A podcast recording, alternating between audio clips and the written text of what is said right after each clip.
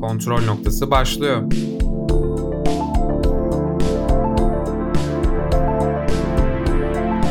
Hoş geldiniz.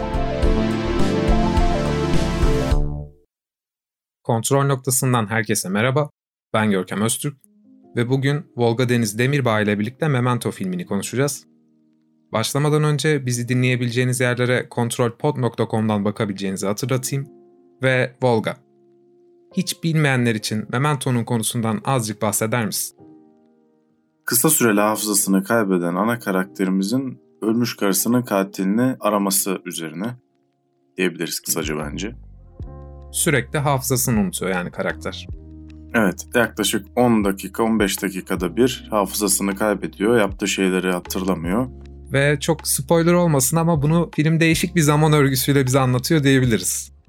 Evet, Christopher Nolan'ın da işlemeyi çok sevdiği zaman konusu bu filmde de çok fazla ön planda. Christopher Nolan dedin. Bence filmin konusu ilginizi çekmediyse sırf yönetmeninden ötürü tercih edebilirsiniz. Kendisi bu filmin aslında senaryosunu da yazıyor fakat filmin senaryosu kardeşi Jonathan Nolan'ın bir kısa hikayesinin uzun metraja uyarlanmış hali. Ve Nolan'ın Inception'da, Prestige'de gördüğümüz bu zaman algısı, katmanlı anlatımı burada yani çok bariz bir şekilde en ham haliyle gözüküyor bence. Evet, Memento'dan sonra yaptığı filmleri düşündüğümüz zaman gerçekten dediğin gibi Memento'da birazcık daha izleyiciye bırakılmış bir zaman algısı, bir genel olarak film algısı var.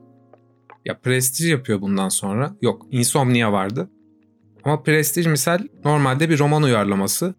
Orada bile 130-140 kat varmış zaman algısıyla oynayan. Genel olarak Jonathan Nolan ve Christopher Nolan ana akım kalmasına rağmen bu kadar değişik bir zaman örgüsüyle bunu nasıl başarıyor anlamıyorum açıkçası. Ya şimdi çok zor yaptıkları bir şey. Özellikle de bunu yaparken izleyicinin kafasını bir şekilde de karıştırmaması gerekiyor. Çünkü e, kaybolmaması gerekiyor izleyicinin ki onu başarılı bir şekilde vermesi gerekiyor. Bu noktada da iyi bir kurgu karşımıza çıkması gerekiyor ve kesinlikle çok iyi bir şekilde başardığını düşünüyorum. Ayrıca o kopmama için bazı şeyler de yapmış. Onu spoilerlı olarak konuştuğumuzda da değiniriz. Peki şeyi nasıl buluyorsun? Ya bu film 9 milyon gibi aslında bir Hollywood filmine göre düşük bir bütçesi var ve zaten Nolan'ın ilk patlama yaratan filmi. Bundan sonraki filmlerinde Inception'da, Interstellar'da görsellik çok önemli yani o kadar düşük bir bütçeyle yapamazsın. Ama bu yani iyi bir insan, iyi eğitim almış bir insan böyle bir filmi Türkiye'de de yapabilir. Demek istediğim şu, kurgusu ve hikayesi tamamen ön plana çıkıyor. Evet kesinlikle minimal bir film olduğunu söyleyebiliriz. Zaten filmi de izlediğinizde minimalden kastımı anlayacaksınız. Dediğim gibi hani gerçekten iyi kurgulandığı zaman çok da iyi bir senaryodan kötü bir filmde çıkmayacağı olgusu bence doğru. Peki o zaman spoilers olarak bir de oyunculuklara değinelim. Aslında Nolan nasıl ana akım kalıyor diyoruz. Fakat bunda bir oyuncu seçimlerinin önemi var gibi hissediyorum. Bu filmde 3 tane oyuncu ön plana çıkıyordu. Carrie Ann Moss, Matrix'ten tanıyabilirsiniz. Trinity. Guy Pearce ve Joe Pantoliano var. O da Matrix'te vardı. Oyunculukları genel olarak nasıl buldun? Bence oyunculuklar yerinde ya. Hani birazcık uç nokta gibi, birazcık kafasını karıştırmak istemiş aslında ama bu bilerek yapılmış. İzleyicinin kafasını belirli tiplemelerle karıştırmak istemiş. Şimdi spoilerlı kısımda daha net bir şekilde konuşuruz bunu. E, ben başarılı buluyorum ya oyunculukları. Seçimlerde bence gayet uygun. Ya ben Keren Moss'u çok beğendim. Onun hatta arabada tehditkar bir sahnesi var şimdi çok detaylandırmak istemiyorum ama sadece sabit durup o bakışıyla çok iyi aktarıyordu bence rolünü. Guy Pearce'ı çok beğenmiyorum ben bir tek bu filmde. Zaten o da çok bütçe düşük tutulmak için tercih edilmiş. Brad Pitt düşünülüyor demiştin sanırım ama zaten çok benziyorlar. Tip olarak baya benziyorlar. İlk tercih Alec Baldwin'miş ama Brad Pitt de düşünülmüş. Karen Moss yerine de hatta Angelina Jolie'nin de düşünüldüğü olmuş. Yok, Carrie Moss bence çok doğru bir tercih. Buna ben de katılıyorum. O zaman bu noktadan sonra spoilerlı konuşabiliriz. Genel olarak bu filmi öneriyoruz diyebiliriz ama son olarak. Kesinlikle. Şimdi bu noktada filmi kronolojik olarak anlatacağım. Film normalde sondan başa doğru gidiyor. daha kolay anlayalım diye bir normal zaman akışıyla anlatacağım. Siyah beyaz sahneler aslında otel odasında gördüğümüz Teddy ile telefonda konuştuğu Leonard'ın filmin en başı ve burada Leonard'ın kim olduğunu işte sigorta vesaire çalışan olduğunu öğreniyoruz.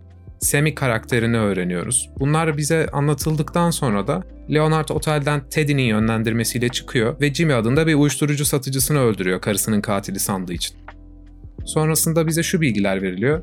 Aslında Sammy ve Leonard aynı kişiymiş ve Teddy karısına saldıran kişileri yakalayan eski bir polis memuruymuş. Bunu öğrenince Leonard amaçsız kalıyor ve hafıza sorunu gerçekten var bu arada. Teddy'yi isim benzerliğinden ötürü katil gibi kodluyor. Sonra tam bu sırada hafızası gidiyor. Dövmeci de kendine böyle Teddy için minik dövmelerle bir oyun kurarken cebinde Jimmy'nin kıyafetinden bulduğu bir not görüyor ve bara gidiyor. Natalie karakteriyle tanışıyor. Natalie bu durumu fark ediyor. Uyuşturucu işindeki diğer arkadaşlarını aradan çıkarmak için Leonard'ı kullanıyor. Sonrasında Leonard'a yakınlık hissediyor ve Teddy'nin isim benzerliğini buluyor. Leonard da Teddy'yi öldürüyor. Şimdi kronolojik olarak böyle ama film bize bunu sondan başa doğru izletiyor. Sen bunu nasıl buldun öncelikle? Açılış sahnesindeki Polaroid fotoğrafla sondan başa doğru gideceğinin ipucunu bir şekilde izleyiciye veriyor. Şimdi bu çok kaliteli bir başlangıç bence. Siyah beyaz sahneler muhtemelen yani günümüz filminde ve bütün film flashback izliyoruz gibi düşünmüştüm. Yani film muhtemelen son noktada o siyah beyaz yerlere gelecek. Karakter kimi öldürecekse öldürecek ve film bitecek diye düşünmüştüm. Tam tersi çıkınca aslında flashback değil biz koca bir film flash forward gibi yani çok akıllıca tam olarak flash forward da denmez ama ben bunu çok hoş buluyorum. Çok zekice tasarlanmış ya. Her baba yiğidin yapabileceği bir şey değil yani kesinlikle orası. Siyah beyaz sahneleri falan izlerken oralar zaten film noir göndermesi belli hani ciddiyetiyle falan hep böyle Heavy Rain dedektiflik oyunu falan oynuyor gibi hissettim. Şey demiştim ben. Ya niye siyah beyaz buralar? Siyah beyaz olmazdı bu film günümüzde çekilse demiştim. Sonra onu tişört mevzusuyla da bağladılar ya. Leonard evet, Jimmy karakterini evet. öldürdü, kıyafetlerini giydi. Film renkliye döndü orada. Ya o, o kadar güzel bir detay ki bu kadar güzel geçişleri çok az görürüz filmlerde veya dizilerde. Gerçekten çok güzel bir geçişti o yani. Ya biliyorsun onun olacağını o sahnede zaten biliyorsun ama ya ben tahmin ettim öyle bir şey geleceğini o sahne yaşanırken ama görmek başka başka bir şey yani. Ya şimdi karakterin hafıza sorunu var zaten. Bunu kurgusuyla bize izlettiriyor, anlatıyor zaten de. Şeye bile dikkat etmişler bence. İsimler bak hep birbirine benziyor. Lenny, evet, evet. Sammy, Jimmy, Teddy. Ya kafamızın karışması istenmiş. Telefonla konuştuğu sahnelerde falan da hiç ses gelmiyor anladın mı? Adamın kafasında mı kuruyor, deli mi bunları düşünüyoruz. Peki bir de misal sen şey demiştin ya. Bu kadar atlamalı bir kurguda nasıl bağlıyorsun diye. Onun içinde ipuçları var işte. Arabasının camı örneğin kırılmış. İlk biz arabanın camının kırıldığını görüyoruz. Sonra bir adım önce atlamıyor, iki adım önce atlıyor. İşte camın kırıldığı kovalamacının ortasına giriyoruz. Bir daha zaman atlıyor orada. Camın nasıl kırıldığını görüyoruz. Detaylardan bahsettiğin Görkem. Aklıma gelen bir başka detayda Leonard'ın e, karısıyla olan bir flashback'inde böyle bacağını sıkıyor eliyle ve kız hani ufak bir çığlık atıyor gibi böyle öyle bir hani canı yanmış gibi bir görüntüsü geliyor. Orada ben dedim ki hani canın yanacağı bir türde bir şey yoktu. Orada bir şeyler oldu. Hani burada bir sıkıntı var dedim kafamda. Sonrasında aslında karısına kendisi insülin iğnesini yaptığında o yüzden canın acıdığını mesela o detayda oradaydı. Bunlar işte gerçekten aralara serpiştirilmiş o kadar akıllıca detaylar ki başarılı bir yönetmen olmadan ve başarılı bir senaryon olmadan kesinlikle yapamayacağın türden olaylar. Ben filmi izlerken bir noktada şey olmuştu. Cebinde ilk Natalie'nin Natalie ile ilgili not buluyordu. İlk görüyoruz tamam mı? Teddy karakteri gelip kronolojik olarak ters olduğu için işte Natalie karakteri uyuşturucu ticaretini bardak altlığına yazdığı notlarla yapıyor dedi. Bunu ama sonra kronolojik olarak bakınca fark ettim veya bu şeyde çok barizdi onu fark etmişsindir. Barda ilk başta içkisini içiyor Leonard gülüyorlar ya. Sonrasında hani onun içine tükürüldüğünü falan görüyoruz. Yani Natalie karakterinin başta bize aslında yardıma muhtaç biriymiş gibi gösterilip sonrasından başka tam olarak kendi karakterinin tersine bir şekilde evrilmesini yani daha iyi nasıl anlatabilirdin? izleyiciye daha iyi nasıl verebilirdin? Hiçbir fikrim yok açıkçası. Peki Natalie'nin böyle bir değişim yaşayacağını düşünüyor muydun? Başta düşünmüyordum. Kesinlikle düşünmüyordum çünkü inandım yani. Ki bunun da oyunculuğun da çok büyük etkisi var. Sonradan Natalie de Leonard karakterine bir yakınlık hissetti gibi düşünüyorum ben. Teddy'ye için yardım ettiğinde biraz duygusal bir şeyler de hissediyor gibi geldi on. Evet evet bir yerden sonra duygusala bağlandığı iş ama sonuçta onun karakterini ve yaptığı şeyin kötülüğünü değiştirmez.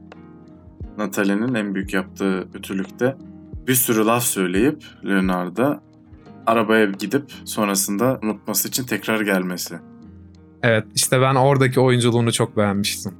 Evet orası gerçekten çok iyiydi. E, hem çok akıllıca çok zekice hani karakterin yapması bakımından da çok zekice. Gidiyorsun kendine yumruk attırtıyorsun. Zaten hafızasını unutacak. 10 dakika sonra arabada bekliyorsun geliyorsun. Çok rahat bir şekilde yönlendirilebilecek bir durum yani. Şey evdeki kalemleri de alıyor ya. Kalemleri alması evet en başta kalemleri alması çok önemli. İşte dediğim gibi çok ufak detaylar ama o kadar güzel yedirmiş ki. Ted eski polis memuru Leonard'dan kar sağlamaya çalışıyor. Suçluları öldürüyor, para çalıyor.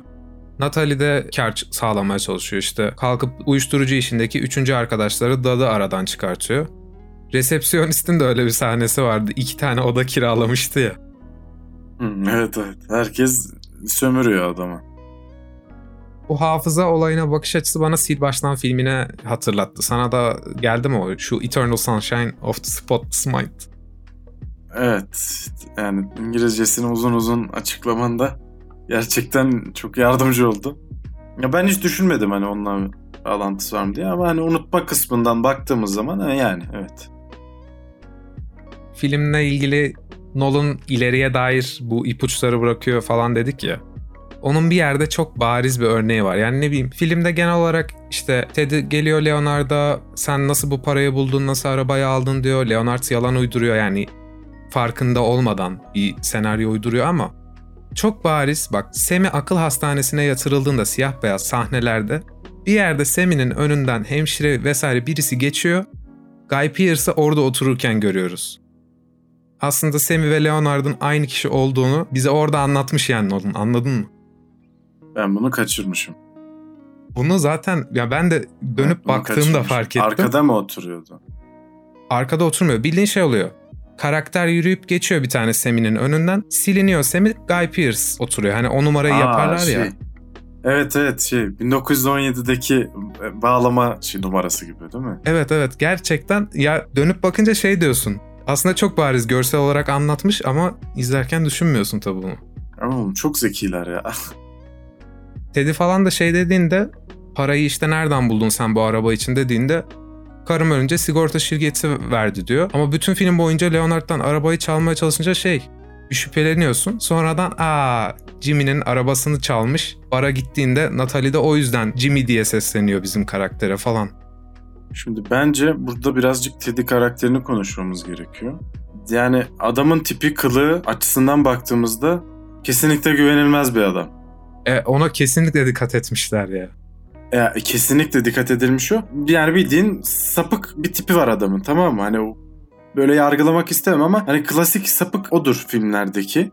Bıyığı, gözlüğü, dişleri, gülüşü açısından. Ve oradan hani karısını öldürüp ona tecavüz etmiş olabileceğini zaten kafamıza yerleştirmeye çalışmış. Ama en baştan ben onun olmadığını düşündüm zaten. Şeyde de şüphe ettiriyor ya fotoğraf çektiği zaman bir yerde Teddy'yi çekecek oluyor. Teddy şey yapıyor. Burada çekme gözükmesin. Arabanın orada çek falan beni diyor. Evet evet o da çok yine detay tamamen detay dolu bir film ve hiçbir sahnesinin boşa harcanmadı ve aynı zamanda da minimal bir şekilde bunu başarmış çok nadir bir film ya gerçekten. Yüzü çizikti ya. Ya dedim bu yüzün çizilmesini kesin göreceğiz bir yerde. İlk başta çizik değildi çünkü Jimmy ile kavga ederken Jimmy çiziyor onun yüzünü doğru. Emin misin? En başta çizik değil mi? İlk sahnede. Yok. Otel odasındaki o siyah beyaz şeylerde tişörtü falan da farklı olduğu yerlerde çizik değil. Ha yok. Siyah beyazı demiyorum. Ben onu şeyde oldu sanıyorum ama saçma tamam. Ben başka bir şeyler düşünmüşüm. Benim kafamla oynamış biraz. Ben şeyde falan da çok kafam karışmıştı. Cebinde böyle ilk yanık resimler falan bulmuştu. Bu ne demiştim. Sonra işte zaman olayını oturtunca Filme zaten kronolojik olarak gidin bakın arkadaşlar. Yani kronolojik versiyonu var. internette bulabilirsiniz. Tekrar izlenilebilirliği o yüzden yüksek bir film diyebiliriz bence. Evet. Kesinlikle. Peki psikolojik açıdan bir de konuşalım Volga. Şimdi Semi karakteri için diyor ya Leonard. Onun fiziksel bir sorunu yok. Psikolojik. Aslında karakterde Semi ve kendine diyor gibi ya. Farkında ya bence her şeyin. Taklit mi yapıyor diyorsun? Genel olarak hani insanda kötü şeyleri unutmaya meyilli ya psikolojide öyle bir şey var. Hani dönüp ne bileyim küçükken ne güzeldi diyorsun. Hayır değildi. Küçükken de büyümek istiyorsun ya. Kendini psikolojik olarak bir arada tutmak için öyle bir yalanlar uyduruyor yani. Farkında bence. Yani kendini bir nevi baskılıyor.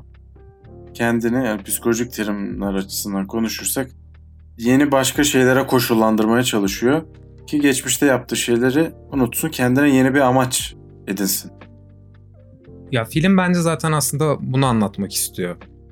Memento tamam hatıra demek ama Jonathan Nolan'ın Memento Mori orijinal hikayesi ya. Anı yaşa. Biraz film anı yaşa demek istiyor çünkü Leonard böyle günlük hayatta bunu biz de çok yapıyoruz. Film senaryosuymuş gibi kendimizi böyle kahramanlaştırıyoruz. Bir şeyler uyduruyoruz işte. Bir yerde Leonard karakteri geliyor. Ne diyordu? Anılarımızda kendimizi var ediyoruz. Anılar güvenilmez diyor. İşte Natalie ile konuşuyorlar katili öldürürsen ne olacak falan diyor. O da dışarıda bir dünya var ama diyor. Hep bir üst amaç edinmeye çalışıyor.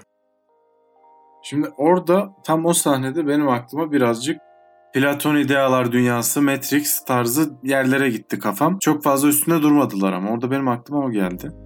Onun dışında da insanoğlu yaşarken her zaman kendine bir amaç edinir. O amaca ulaştıktan sonra gider başka bir tanesini bulur. Bunun bir sonu yoktur çünkü doyumsuzuzdur. Aslında birazcık da bu da işleniyor bence. Karısının katilini bulmuş, öldürmüş zamanında. Ama onun karakter motivasyonu anladın mı? Gerçek hayatındaki karakter motivasyonu. Karısını o kadar kendini koşullamış ki karısının katilini bulmaya. Başka bir hayatı olmamış. Bütün hayatını ona yormuş.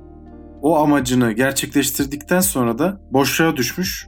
O sayede Teddy'nin de bir nevi yardımıyla diyebiliriz sanırım buraya evrilmiş şey çok iyi değil miydi ama bak. Hani karakter kendini önemli bir kodluyor ya böyle şey yapıyor. Karımın katilleri onları bulmam lazım falan. Teddy şey diyor. Ha onlar mı? Onlar iki sıradan serseri ya. Onlardan bir yığın vardı sokakta. Onları yakaladık gitti diyor. İşte bize aslında başından sonuna kadar o kadar fazla Leonard'ın perspektifinden anlattı ki hikayeyi. Dışındaki bir şeyi aslında hiç bilmiyoruz. Aslında basit de bir olaymış hani. Basit değil tabii ki ama üstünden o kadar zaman geçmiş. Ve bu olaylardan o kadar fazla olmuş ki Teddy artık sıradan bir olaymış gibi bakıyor. Yani bu da bize işte perspektiften dolayı gerçekten öyle hissettirtiyor. Bak Teddy ölmeden önce de şey diyor. Git Bodrum'a e, bak da nasıl biri olduğunu gör diyor. Hani kahraman Sana kim gibi. olduğunu göstereyim diyor. Evet kahraman olduğunu düşünüyor ama aslında değil karakter. Hani o senaryosu falan film senaryosu kafasında yok işte anı yaşaması lazım o yüzden. Neden Bodrum'a git diyor? Jimmy'nin cesedini göstermek için. Ha Jimmy'nin cesedi muhtemelen orada. Teddy de bu arada hiç iyi bir insan değil hani bu arada. Yok canım kesinlikle hiçbir insan değil yani. Aslında filmdeki kimse şu an bir düşünüyorum. Natalie karakteri de iyi biri değil. Hepsi gri karakterler. Tabii tabii. O hep böyle ortada ama geneline baktığın zaman hepsinin içindeki karanlık taraf ağır basıyor bence. Karısının eşyalarını da yakıyor ya. Leonard. Orayı nasıl buldun? Hani biraz farkında diyoruz ya o sahne bence en bariz örneği yani. yani unutmuyor Semih'i vesaire hani işte psikolojik olarak farkında sadece tutulmak için yapıyor gibi. Bastırıyor o duyguları, şeyleri, anıları. Onlara ha, tamam sen o yüzden şey aklına o geldi. Tamam şimdi anladım. O yüzden sil baştan senin aklına geldi değil mi? Hatırlattı. Orada da yakıyorlardı. Evet evet orada da yapıyorlardı. Evet evet şimdi aklıma geldi. Evet şimdi çok daha mantıklı. Evet, beni aydınlattın. Sevgili Görkem. Orada böyle eşyaları yakıyor bir de şey diyor ya. O, o, o ara herhalde hatırlamış Leonard. İşte seni unutmamam unutmam gerektiğini hatırlamıyorum, unutuyorum falan diyor böyle. Onda ufak bir kelime oyunu değil mi? Evet, şey bir küçük tirat atıyor orada Guy Pearce'ın karakteri. O zaman filmle ilgili sana verecek son bir triviam var. Natalie ile falan oturduğunda Bir yerden Atari şey diyor ya. Göğsünün orası boş. Oraya ne dövmesi yaptıracaksın diyor. Hatırlıyor musun? Onu onu çaktım evet. Evet onu çaktım. O çok iyiydi. Evet sen anlat. Evet evet. Karakter şey diyor. Karımın katilini öldürdüğüm zaman buraya bir dövme yaptıracağım diyor. Hatta karısının katilini gerçekten öldürdüğü ve mutlu olduğu fotoğrafta da o göğsünü falan işaret ediyor. I did it. Leonard dövmeciye giderken biz arada minik bir sahne görüyoruz. Onu hani flashback, eskiye dair bir anı sanıyoruz ama değil. Aslında karakter orada bir hayal kuruyor. Bunu da şuradan anlıyoruz. Karısıyla uzanıyorlar. Göğsünde de I have done it yazıyor. Yani başardım, yaptım yazıyor. Bunu kaçırmadığıma çok sevindim. O evet çünkü çok bağlayıcı ufak detay. Detay detay detay. Yani film başka bir şey değil. Çok dikkatli izlenirse çok daha fazla keyif alınacak bir film. Bak hani şeyde diyoruz ya Nolan hep ileriye dair aslında minik ipuçları koymuş. Bence bu da ona çok bariz bir örneğiydi ya. Yani dönüp baktığım zaman bu Nolan'ın işte şeyleri beni delirtiyor. Kalkıp o Polaroid resmi ben gördüğümde dedim ki bu açılışta bu kadar önemli bir yer kaplıyorsa burada bir şey var falan dedim veya yani sonra dönüp baktığınızda işte asla anlamayacağınızı bildiğinden ilmek ilmek işlenmiş bir şey var burada. Klasik düz bir kronolojik kurgu yok. Kalkıp işte kronolojik olarak filmi yapıp sonradan ayrıca kurgulamamışlar. Tek tek o ipuçlarını vesaire düşünerek yazmışlar farklı bir şekilde. Şimdi o kadar zor ki aslında ters halinden bir kurgu yaratmak aslında yeni bir düz kurgu yaratmakla aynı şey. Yani onu dengelemen lazım. Dediğin gibi normal düz kurgulayıp tam tersini çevirip koyarsan olmaz çünkü. Yani kesinlikle hem havada kalır hem anlaşılmaz. O aralardaki detayları ortadan ileriye, ileriden geriye o detayları çok zekice yerleştirmek lazım ki aynı zamanda düz bir kurgu yaratılması lazım kurgu diline oturtmak için. Tabii mesela ben şeyi gördüm. İnternette baktığım zaman insanlar biraz Semi karakteriyle ilgili kafası karışmış hani. Çünkü bir yerde diyor ki Sam'i sahtekardı diyor bulduk geçti diyor ama Guy Pearce'ın şey gerçek Sam'in hikayesinde tam karısı öldükten sonra akıl hastanesinde bırakıyorlar. Guy Pearce de orada gözüküyor zaten bir iki saniyeliğine. Oradan sonra kaçmış Guy Pearce işte. Teddy karakteri ona kolaçan olmuş, yardım etmiş, kullanmış. Bunları anlatmıyor. Yani dönüp tekrar izlediğinizde siz anlıyorsunuz kronolojik bakınca. Evet Görkem, sanırım çoğu şeyi konuştuk. Belki kaçırdığımız bir şeyler de vardır ama. Bence Memento filmiyle ilgili kesinlikle izlemeniz gerektiğini buradan sadece çıkarabileceğimiz bu anı yaşayın diyorum. bu kadar. Bu anı, bu Memento Mori'yi yaşayın. O zaman Volga bölümü sonlandırmadan sen de bir insanlara şarkı öner.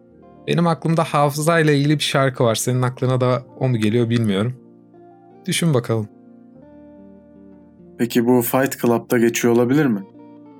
Evet. There is my mind. Evet sevgili Görkem.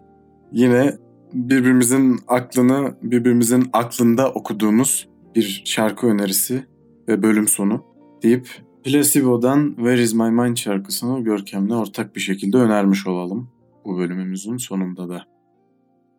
O zaman Volga. O zaman Görkem. Bir sonraki bölümde görüşürüz. Görüşürüz.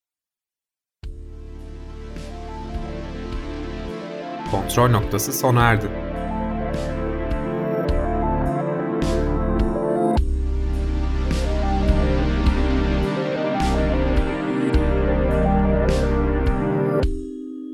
Hoşçakalın.